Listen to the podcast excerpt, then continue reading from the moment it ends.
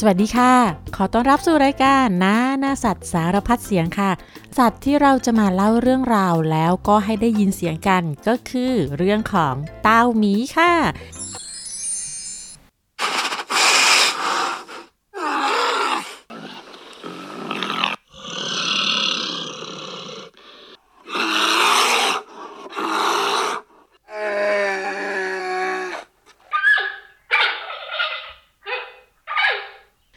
เสียงที่ได้ยินทั้งหมดนั่นก็คือเสียงของหมีค่ะ เดี๋ยวเราก็จะมาเฉลยกันนะคะว่า เสียงที่ได้ยินนั้นคือหมีอะไรบ้าง ถ้าเผื่อเราพูดถึงหมี เราจะนึกถึงตุ๊กตาหมีเป็นอันดับแรกค่ะ เพราะหมีในความรู้สึกของเราก็คือตุ๊กตา ขนฟูนุ่มนิ่ม น่ารัก ใจดีกอดอุ่น อยู่ด้วยแล้วรู้สึกสบายใจค่ะ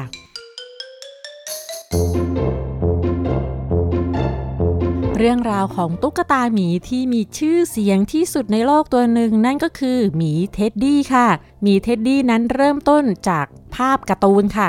ซึ่งเขียนโดยนักวาดการ์ตูนชื่อคลิฟฟอร์ดแบร์รี่แมนค่ะ คุณแบร์รี่แมนเป็นนักวาดการ์ตูนแห่งหนังสือพิมพ์วอชิงตันโพสต์ภาพที่เขาวาดนะคะ เป็นรูปของเจ้าลูกหมีที่กำลังนั่งหน้าจ๋องๆที่คอถูกผูกเชือก แล้วก็จับไว้ด้วยชายคนหนึ่ง ซึ่งที่มาของภาพวาดนี้นะคะ ก็เกิดจากวันหนึ่งค่ะ ประธานาธิบดีของสหรัฐอเมริกาที่ชื่อว่าทีโอดอร์รูสเวลล์เขามีชื่อเล่นว่าเท็ดดี้เขาเรียกว่าคุณลุงเท็ดดี้นะคะ คุณลุงเท็ดดี้เนี่ยเขาชอบการล่าสัตว์มากๆ ในสมัยก่อนนู้นนะคะ สมัยที่ยังมีสัตว์ป่าอยู่อย่างมากมาย การล่าสัตว์เป็นกีฬาอย่างหนึ่งค่ะ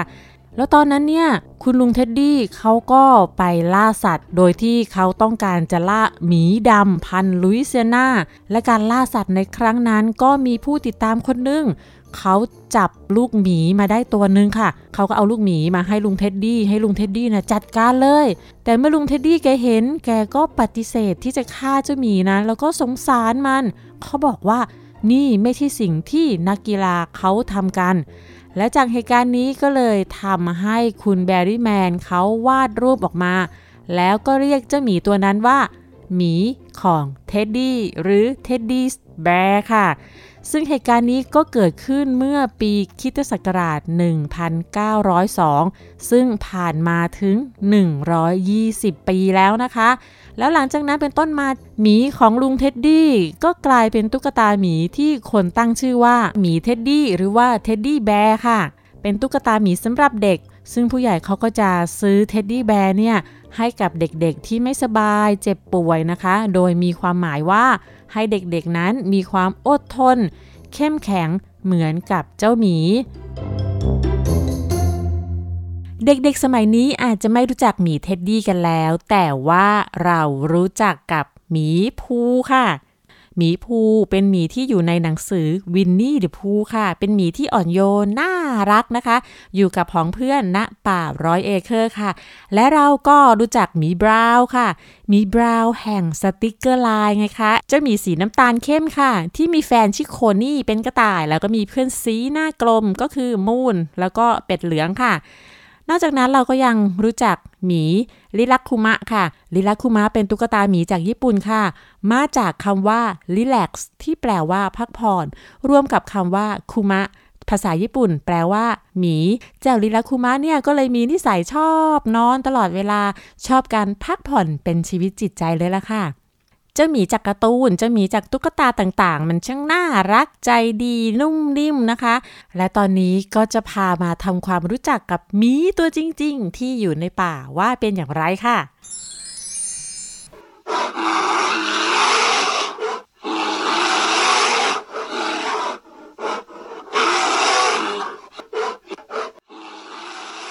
ที่ได้ยินนั้นก็คือเสียงของหมีที่ร้องคำรามอยู่ในป่านะคะ ได้ยินเสียงแล้วรู้สึกว่าแตกต่างกับเจ้าตุ๊กตาหมีตัวนุ่มๆกลมๆของเรามากเลย เพราะว่าหมีตัวจริงนั้นตัวโตโตค่ะ และหมีทั้งโลกก็มีอยู่ 8 ชนิดค่ะ เริ่มจากหมี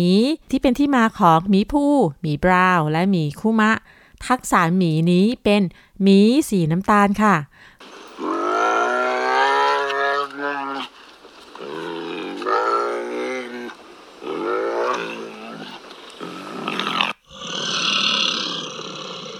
หมีสีน้ำตาลนั้นเป็นหมีที่มีการกระจายพันธุ์มากที่สุดในโลกเลย แล้วก็มีสายพันธุ์ย่อยหลายชนิดเลยค่ะ เช่น หมีกริสลี่ค่ะมีกริสลี่เป็นหมีที่ขนาดใหญ่ที่สุดในโลกเลย ถ้ามันยืนสองขานะคะ แล้วก็ยืดตัวขึ้น ความสูงเนี่ยเกิน 2 เมตรเลยล่ะค่ะ ถ้าจะให้นึกภาพออกนะคะ มองไปที่ประตูบ้านค่ะ เจ้าหมีเนี่ยสูงกว่าประตูบ้านเราอีกนะคะ มีสีน้ำตาลอาศัยอยู่บริเวณภูเขา และป่าที่มีหญ้าขึ้นแถบอเมริกาเหนือ ยุโรปและเอเชียค่ะ มีสีน้ำตาลส่วนใหญ่อยู่ที่阿拉สกาแคนาดา รัสเซีย ที่ที่มีอากาศหนาวหนาวนะคะ มีชนิดที่สองคือหมีขั้วโลกหรือหมีขาว หรือว่าหมีโพลาร์แบร์นั่นเองค่ะ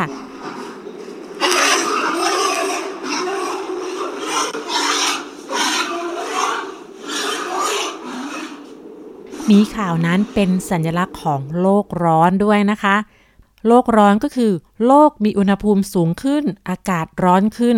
นั่นก็เป็นเพราะว่ามีการเปลี่ยนแปลงบนชั้นบรรยากาศของโลกที่อยู่ข้างบนค่ะทำให้ความร้อนที่ส่องมายังโลกนี้ไม่สามารถระบายไปไหนได้ ก็อบอ้าวอยู่บนโลกของเรา และสิ่งที่ทำให้โลกนั้นร้อนขึ้นก็คือ พฤติกรรมการใช้ชีวิตของมนุษย์ในยุคปัจจุบันค่ะ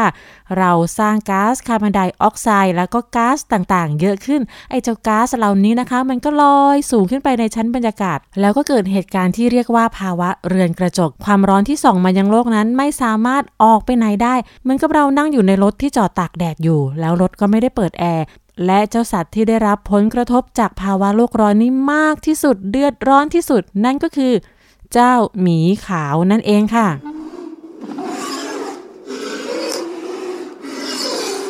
ที่เป็นแบบนั้นก็เพราะว่าเมื่ออากาศร้อนขึ้นนะคะ ก็ทำให้น้ำแข็งที่ขั้วโลกละลาย ซึ่งพื้นที่ขั้วโลกที่น้ำแข็งละลายนี้ นั่นก็คือที่ที่เจ้าหมีขาวอาศัยอยู่นั่นเองค่ะมีนักวิจัยจากมหาวิทยาลัยโตรอนโตในประเทศแคนาดา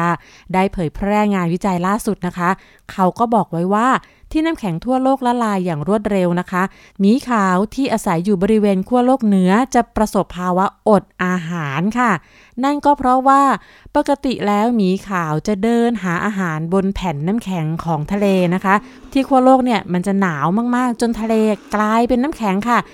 เจ้าหมีขาวก็จะเดินหาอาหารบนแผ่นน้ำแข็งของทะเลนั้น เมื่อมันพบปลาหรือว่าแมวน้ำก็จะจับกินเป็นอาหารค่ะ แต่ว่าพออากาศร้อนขึ้นก็ทำให้แผ่นน้ำแข็งนั้นละลาย เพราะฉะนั้นหมีขาวก็จะไม่สามารถเดินทางไปไหนได้ไกลอีกแล้ว แล้วมันก็ไม่สามารถอยู่ในน้ำได้นานๆ เพื่อว่ายน้ำหาอาหารด้วยล่ะค่ะ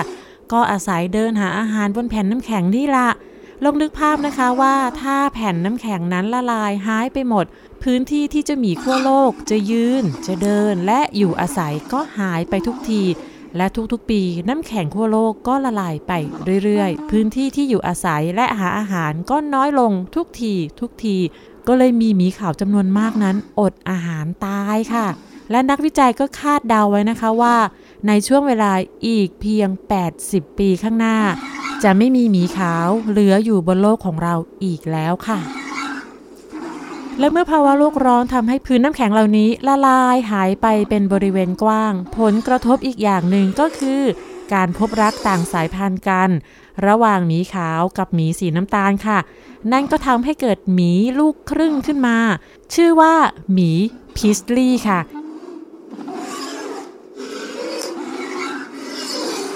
มีพิสลี่ก็มาจากหมีโพล่ากับหมีกริสตี้รวมกันเป็นหมีพิสลี่ค่ะ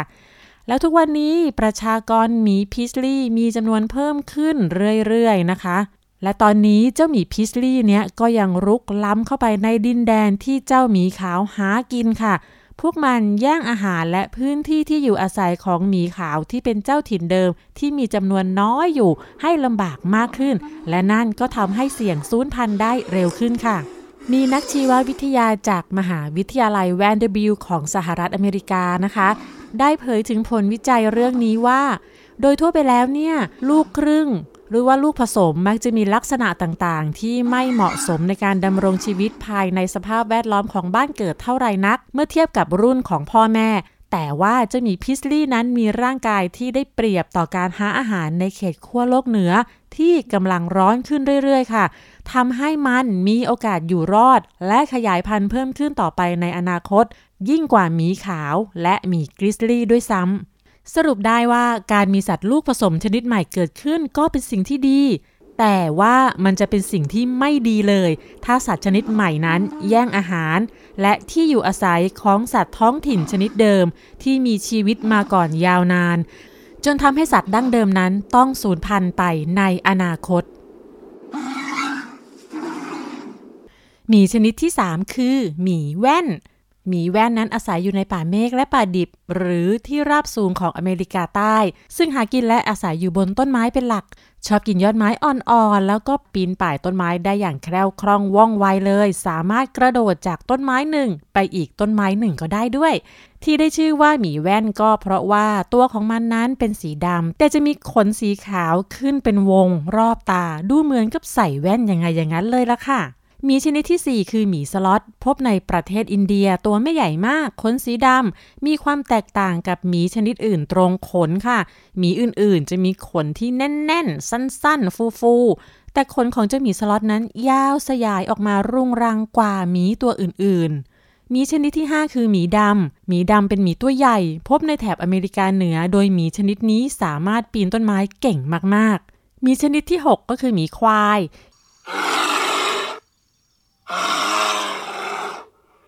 มีควายนี่ก็พบในเมืองไทยด้วยนะคะ ที่เราเรียกว่าหมีควาย ก็เพราะคำว่าควายในความหมายของคนไทยก็คือตัวใหญ่จะมีควายนั้นก็มีตัวอ้วน ใหญ่ ขาล่ำหางสั้นขนตามตัวมีสีดำและมีลักษณะที่เด่นคือ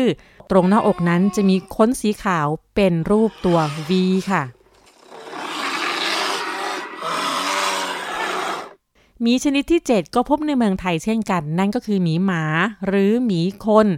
หมีหมาเป็นหมีที่มีขนาดเล็กที่สุดในโลก ความยาวของตัวยาวราวๆ 1 เมตรนะคะ ตรงหน้าอกมีขนสีขาวนวลเป็นรูปตัวยูค่ะ ที่มีชื่อว่าหมีหมา ก็เพราะว่าเจ้าหมีตัวเนี้ยมีเสียงร้องคล้ายกับเสียงหมาขู่แบบนี้ค่ะ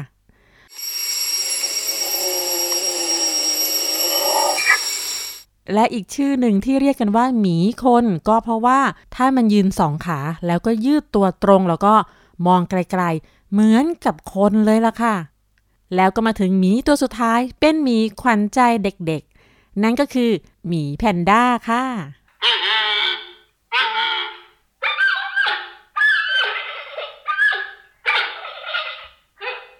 แหมไม่เพียงแต่ตัวกลมๆรูปร่างหน้าตาน่ารักเท่านั้นนะคะ เสียงร้องของหมีแพนด้าก็อย่างน่ารักด้วยล่ะค่ะ การร้องของเจ้าหมีแพนด้าก็มีตั้งแต่ลูกหมีที่ร้องหาแม่ แม่หมีที่ร้องหาลูก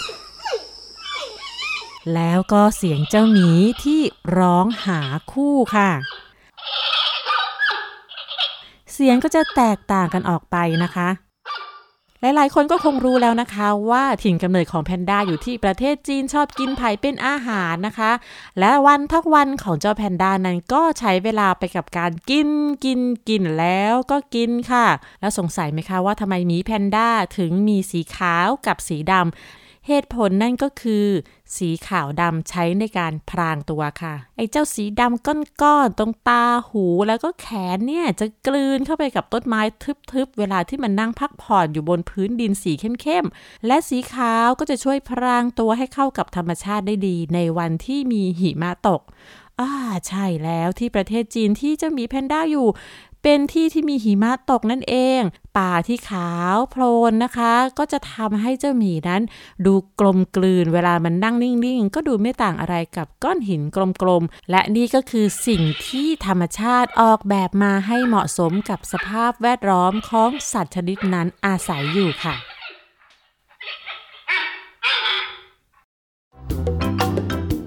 มาถึงช่วงท้ามาต่อไปจริงหรือไม่ใช่หรือเปล่ากับลุงหมอ นายสัตวแพทย์เกษตรสุเตชะค่ะ ลุงหมอครับ ในเรื่องจริงหมีในป่ามันน่ารักไหมครับ แล้วถ้าเราเจอหมีเราจะต้องทำยังไงครับ หมีในป่า ของประเทศไทยนะครับ ก็คือหมีควายกับหมีหมาเนี่ย ถ้าเรามองไกลๆสักประมาณ 500 เมตรเนี่ย ก็น่ารักอยู่นะครับ เป็นตัวดำๆเดินต้วมเตี้ยมไปไปมาๆในพื้นป่า บางตัวก็ปีนต้นไม้ได้นะครับ แต่ความจริงแล้วถ้าอยู่ในระยะใกล้มากๆนะครับ ถ้าอยู่ในธรรมชาติเนี่ย ถือเป็นหนึ่งในสัตว์ผู้ล่า หรือสัตว์กินเนื้อที่น่ากลัวมากนะครับ ในข่าวเนี่ยก็จะพบว่ามีบางคนเข้าไปหาของป่า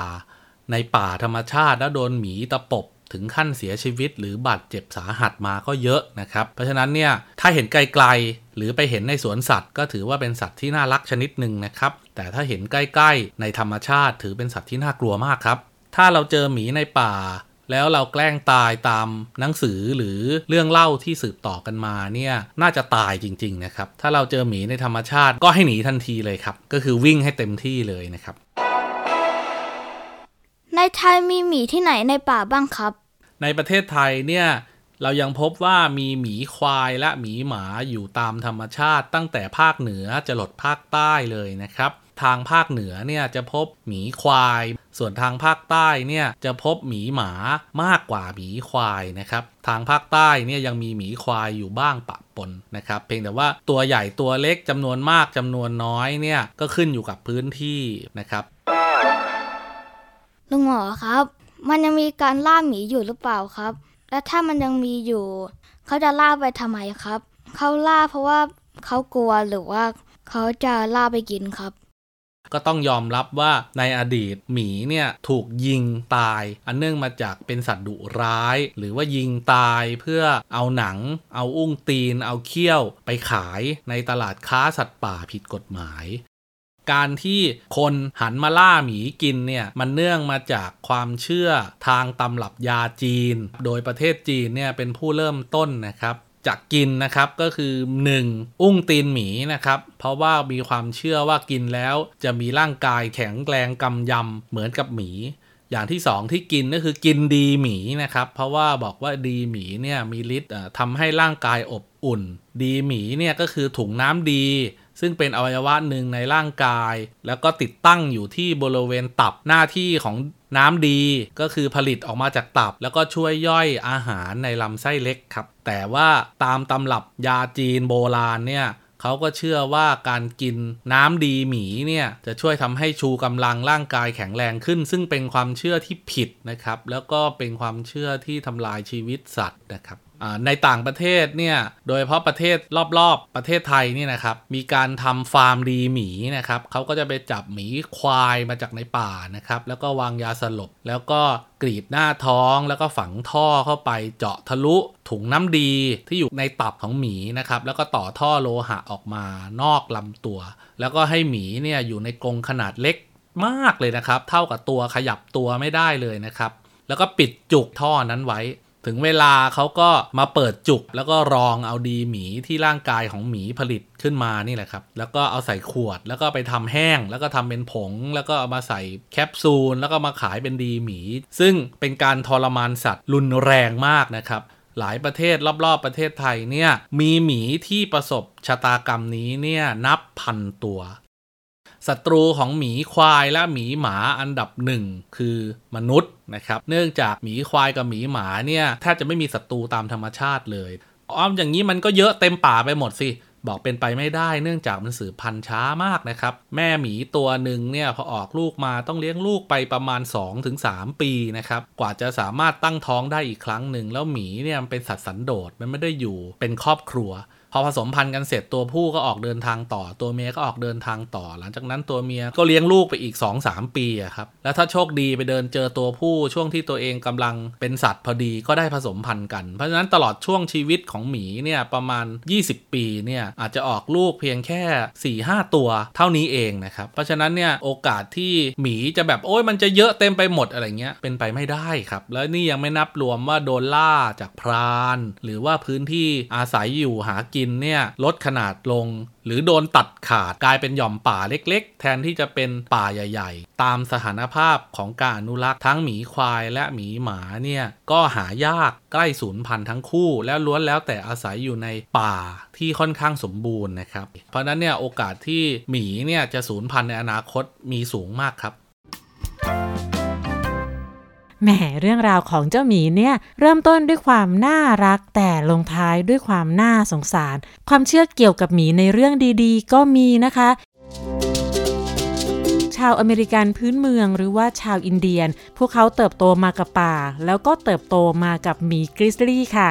พวกเขามองเจ้าหมีด้วยความเกรงกลัวและความเคารพค่ะ ชนเผ่าพื้นเมืองหลายคนนะคะ มองว่าหมีนั้นเป็นสิ่งศักดิ์สิทธิ์ที่แสนมหัศจรรย์นะคะ นั่นก็เป็นเพราะว่าเจ้าหมีกริซลี่นั้นเป็นสัตว์ที่มีตัวใหญ่ แข็งแรง แล้วก็เคลื่อนไหวได้อย่างปราดเปรียวรวดเร็วนะคะ เพราะฉะนั้นก็ไม่น่าแปลกใจเลยค่ะ ที่เจ้าสัตว์ที่มีรูปร่างสง่างามบึกบึนเหล่านี้ จะกลายเป็นศูนย์กลางและกลายเป็นตำนานของชาวอเมริกันพื้นเมืองค่ะ ซึ่งจะพบหมีอยู่ในภาพวาด และการแกะสลักเครื่องประดับต่างๆ ค่ะ มีกริซลี่นั้นเป็นสัญลักษณ์ของความแข็งแกร่ง แล้วก็มีความหมายอยู่ในพิธีกรรมด้วยนะคะ นั่นก็คือการเต้นรำหมีค่ะ การเต้นรำนี้เป็นการนำเอาวิญญาณของบรรพบุรุษพวกเขากลับมา ในช่วงขณะที่หมีกริซลี่กำลังหลับไหลในการจำศีลช่วงฤดูหนาวอันยาวนานค่ะ หลังการเต้นรำหมีเสร็จสิ้น เขาก็จะเต้นรำกันอีกครั้งเรียกว่า Cycle of Life Dance ค่ะ ซึ่งจะก่อกองไฟลุกโชนขนาดใหญ่นะคะ ชาวอินเดียนก็จะเต้นรำร้องเพลง สวดมนต์เพื่อความอบอุ่น และแสงสว่างจากดวงอาทิตย์ ในช่วงที่หมีกริซลี่กำลังนอนหลับค่ะ ชาวอเมริกันพื้นเมืองส่วนมากกลัวหมีกริซลี่ แต่พวกเขาก็ยังล่าหมีตัวใหญ่ การล่าหมีของคนในสมัยก่อนแต่ละครั้งเนี่ย นับว่าได้ประโยชน์อย่างมหาศาลเลยนะคะ เนื้อของหมีก็กลายเป็นอาหารที่แบ่งปันพวกเขาได้กินกัน หนังของหมีก็แบ่งปันกันเป็นเสื้อผ้า แม้กระทั่งเล็บและเขี้ยวของหมีก็กลายเป็นเครื่องประดับค่ะ โดยเฉพาะกรงเล็บนะคะ ถูกทำเป็นสร้อยคอ เพราะว่าความเชื่อของชาวอินเดียนว่า หมีนั้นมีพลังทางจิตวิญญาณ การได้สวมสร้อยคอจากกรงเล็บของหมีจึงหมายถึงการปกป้อง และการมีสุขภาพที่ดีของชาวพื้นเมืองค่ะ และพวกเราคนในยุคปัจจุบันก็มีความหวังที่จะได้เห็นเจ้าหมี ได้มีชีวิตอย่างอิสระในป่าที่สมบูรณ์ค่ะ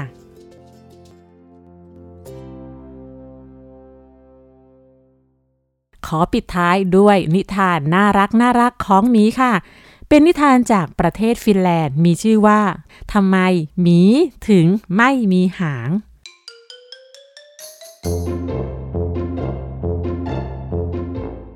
เรื่องก็มีอยู่ว่า กาลครั้งหนึ่งนานมาแล้วนานมาก ๆ เลย ในยุคนั้นสัตว์ทุกตัวล้วนมีหางยาว และหมีก็มีหางที่ยาวและมีขนฟูเช่นเดียวกับสัตว์อื่น ๆ จนกระทั่งวันหนึ่ง วันนั้นไม่มีใครบันทึกไว้นะคะว่าคือวันอะไร แต่ว่าเป็นวันธรรมดาธรรมดา ในฤดูหนาวอันหนาวเหน็บ วันที่น้ำในทะเลสาบกลายเป็นน้ำแข็ง เจ้าหมีตัวหนึ่งกำลังเดินด้อมด้อมมองมองอยู่ในป่า ท่ามกลางหิมะที่โปรยปลาย แล้วมันก็ได้พบกับม้าจิ้งจอกที่กำลังกินปลาสดๆอย่างอร็ดอร่อย ปลาทั้งหมดนี้เจ้าหมาจิ้งจอก ขโมยมาจากชาวบ้านในหมู่บ้าน แต่เจ้าหมีนะ่ะไม่รู้หรอกว่าปลามาจากไหน ก็เลยเข้าไปถามเจ้าหมาจิ้งจอกว่า สวัสดีคุณจิ้งจอก เออฉันอยากรู้ว่าคุณน่ะไปจับปลาดีๆ พวกเนี้ยมาจากไหนอะมาจิ้งจอกเช็ดปากของเขาด้วยอุ้งเท้า แล้วก็ตอบไปว่า ปลาพวกนี้น่ะหรอ ฉันจับมาจากทะเลสาบนั่นน่ะ เจ้าหมีก็ถามด้วยความสงสัย เอ๊น้ำในทะเลสาบตอนนี้มันเป็นน้ำแข็งไปหมดแล้ว แล้วคุณจับปลามันได้ยังไงล่ะ มาจิ้งจอกก็รีตาข้างหนึ่ง แล้วก็ตอบว่า ฉันก็มีวิธีจับที่ง่ายมาก ๆเลย อยากรู้ไหมล่ะ จะมีบอกอยากรู้สิ อยากรู้ มาจิ้งจอกก็บอกไปว่าปะไปที่ทะเลสาบกัน เดี๋ยวฉันจะบอกให้ แล้วทั้งคู่ก็พากันไปที่ทะเลสาบที่กลายเป็นน้ำแข็งไปหมดม้าจิ้งจอกเดินไปตรงที่แผ่นน้ำแข็งบางๆ แล้วบอกให้หมีเอาเล็บเจาะรูน้ำแข็งให้เป็นรูทะลุถึงน้ำข้างใน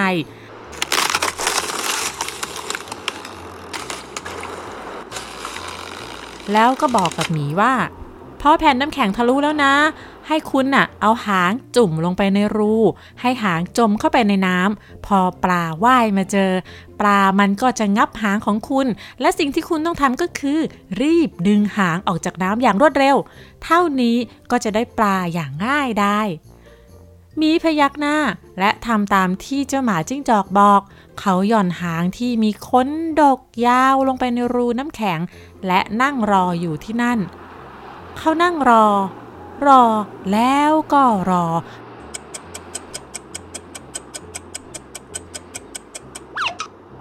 เขานั่งรอเป็นเวลานานมากๆ จนเผลอหลับไป เจ้าหมีสะดุ้งตื่นขึ้นมาตอนกลางคืน เขายังจับปลาไม่ได้เลย และหางของเขาก็แข็งราวกับน้ำแข็ง ในที่สุดหมีก็เหนื่อย เขาคิดว่าเขาจะกลับบ้านแล้วล่ะ และเมื่อเขาพยายามจะยกหางขึ้นจากน้ำแต่หางก็กลายเป็นน้ำแข็งเหมือนกับน้ำไปซะแล้ว เขาจับหางตัวเองไว้แน่น แล้วก็พยายามดึง ดึง ดึงเวียงเวียงแล้วก็กระชากออกมา จนในที่สุดหางเขาก็ขาด และนั่นคือเหตุผลว่าทำไมหมีถึงไม่มีหางจนทุกวันนี้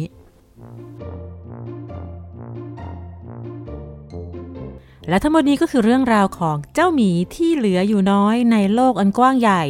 และเจ้าหมีใหญ่ในป่าที่เหลืออยู่น้อยค่ะ แล้วพบกันใหม่ในคราวหน้า วันนี้ สวัสดีค่ะ